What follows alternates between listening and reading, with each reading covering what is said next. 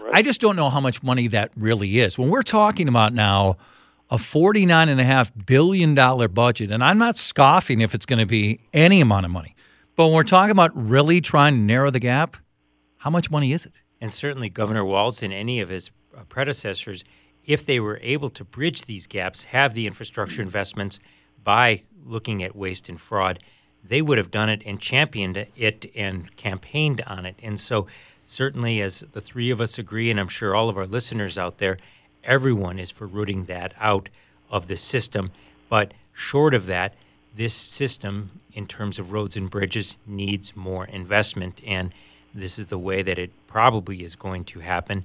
And you also have this certainly, Senator Gazelka and his GOP colleagues in the Senate have a lot of power in this discussion.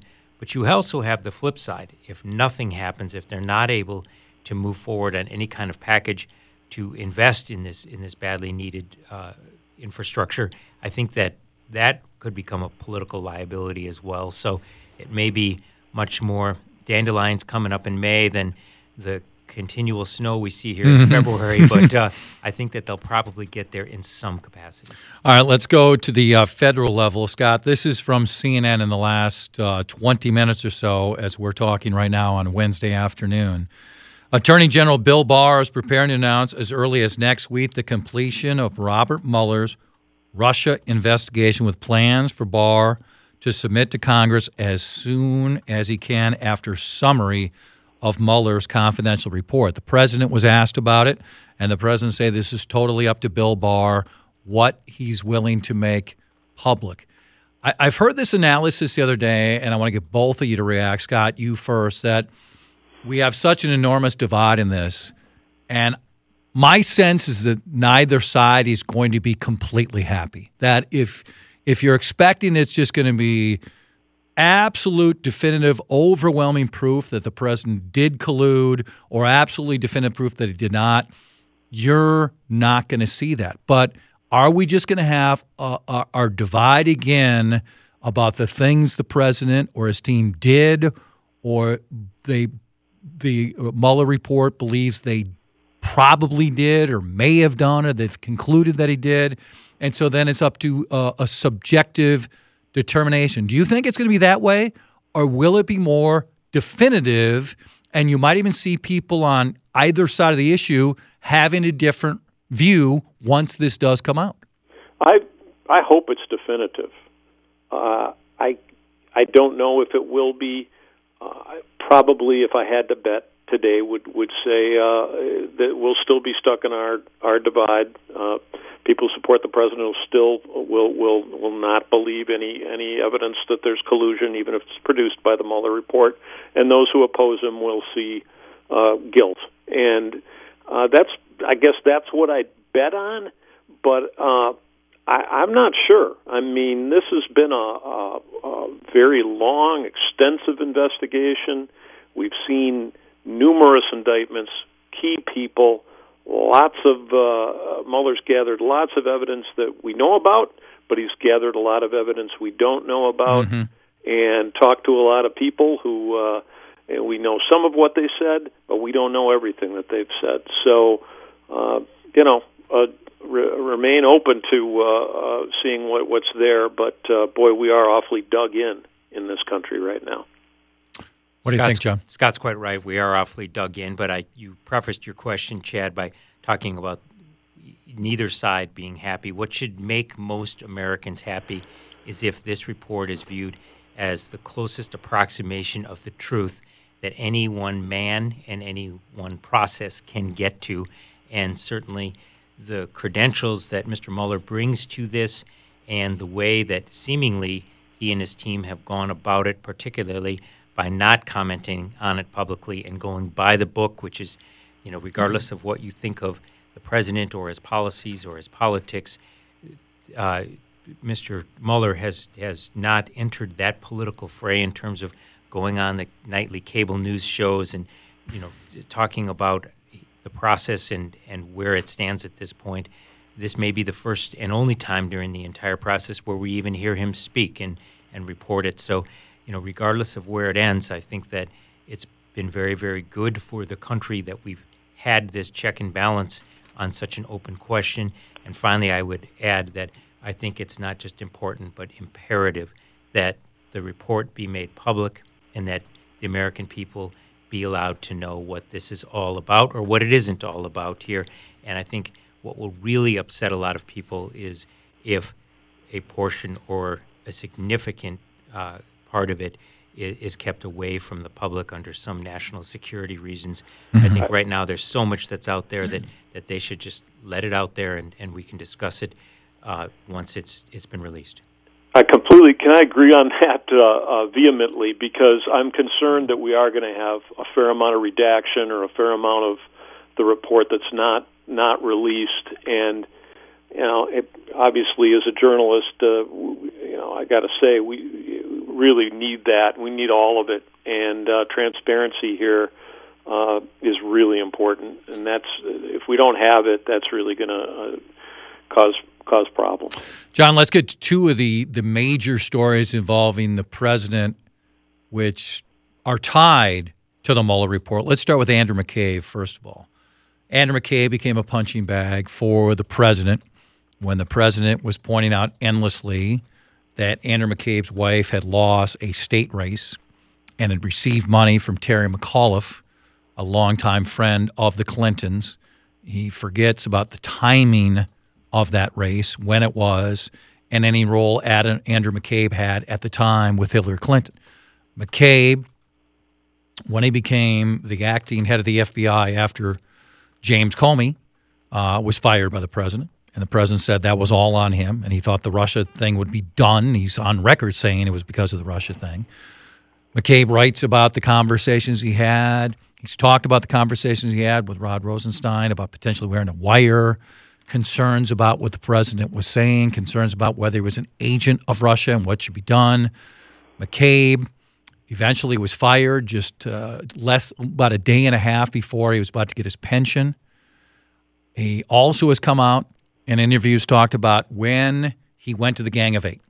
These are prominent people within the Senate and the House, the leaders and people on the Intelligence Committee, went to them and said that we are so concerned about this information about the president that we are conducting conducting investigation. I mean, this is with Mitch McConnell, this is with Paul Ryan, this is with Devin Nunes. These are Republicans.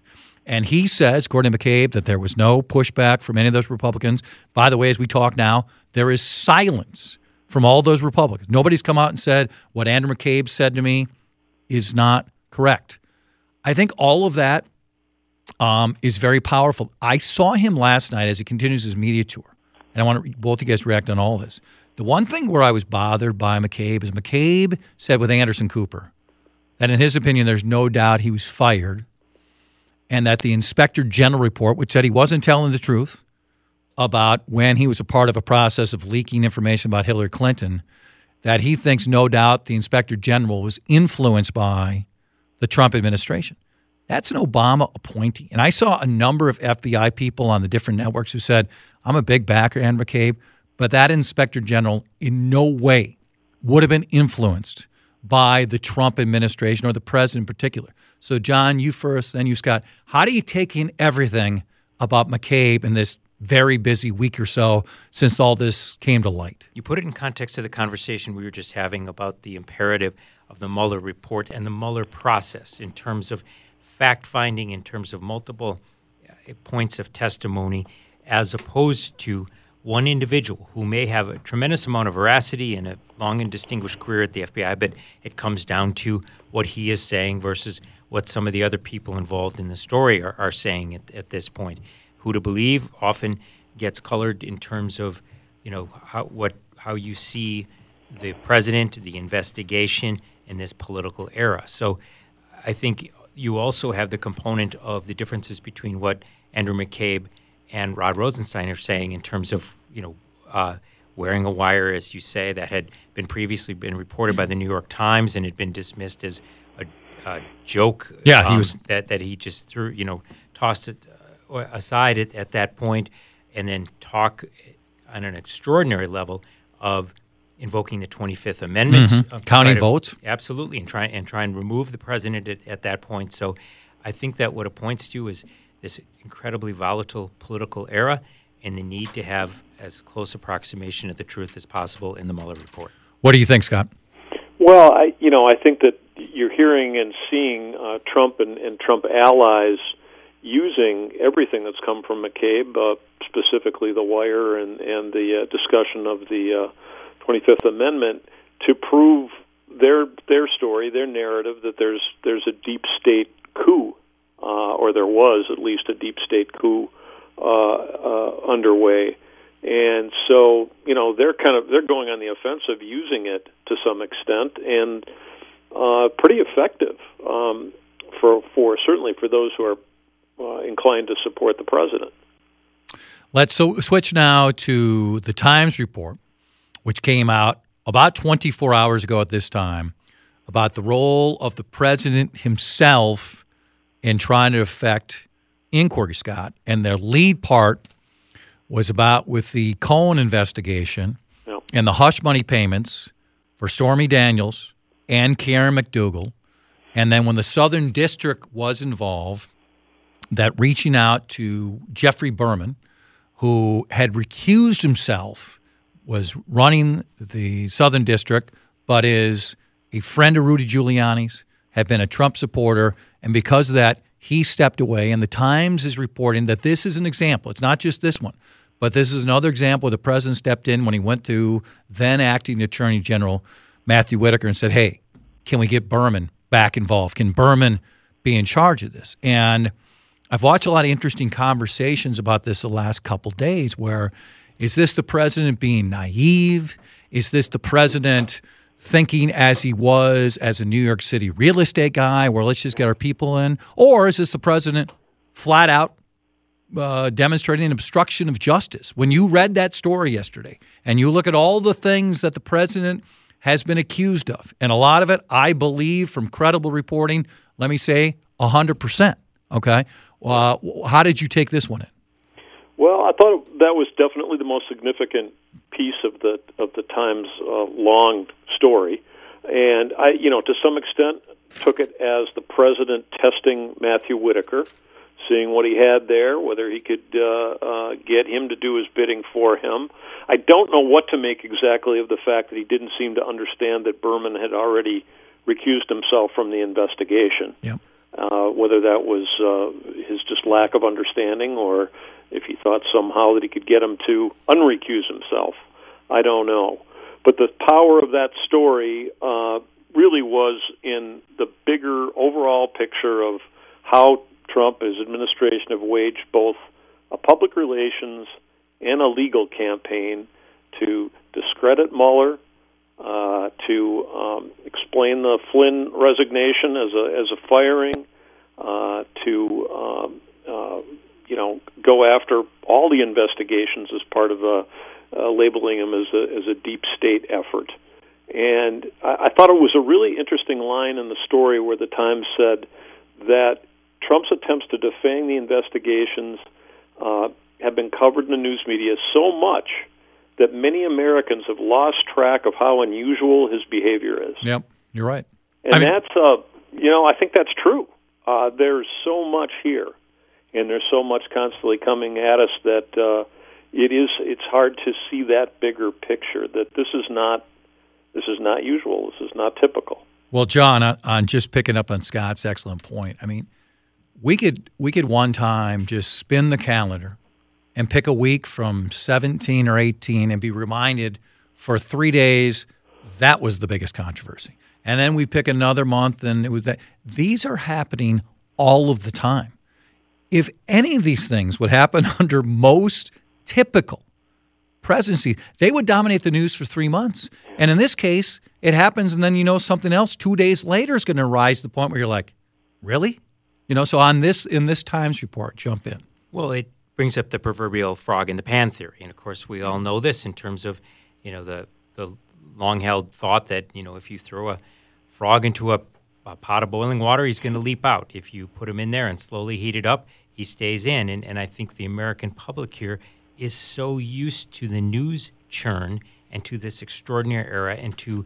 the clear attempts at obfuscation or politicization of this entire story by multiple sides here that they have become used to it, which I believe is to some degree part of the strategy in that, you know, it's hard to take apart one single thing. If you would have told the American public before this presidency began, all of these events are going to take place, Yep. they would have thought long and hard about the how they were going to to vote and, and how they were going to react if indeed President Trump did win the election. And so I think that that uh, that I concur with Scott. That was the key takeaway in the story, and I think that Congress will have a whole lot to consider if and when they continue to look into this, including Mr. Whitaker himself. Yep. According to the story, might be brought back before Congress because he had claimed that there were no attempts at, at any kind of interference from the President of the United States, and this story would suggest otherwise. We'll end it right there. Scott, stay safe at home. Uh, stay safe at home, and uh, we'll talk to you soon. Thank you, sir. Thank you very much, Jeff. Scott Gillespie and John Rash, you also be safe. You you made the treacherous walk. uh, luckily, we're only about a block. Well, not even a block apart. We're actually connected, so always appreciate it, John. Thanks so much. Glad to be here. Thank you. John Rash and Scott Gillespie, the Star Tribune editorial board. You can always check this out, or if you listen live to a podcast, you may have listened to it on WCCORadio.com, or you've listened to it on StarTribune.com. And we'll bring the same crew together once again next Wednesday, right around 1:35.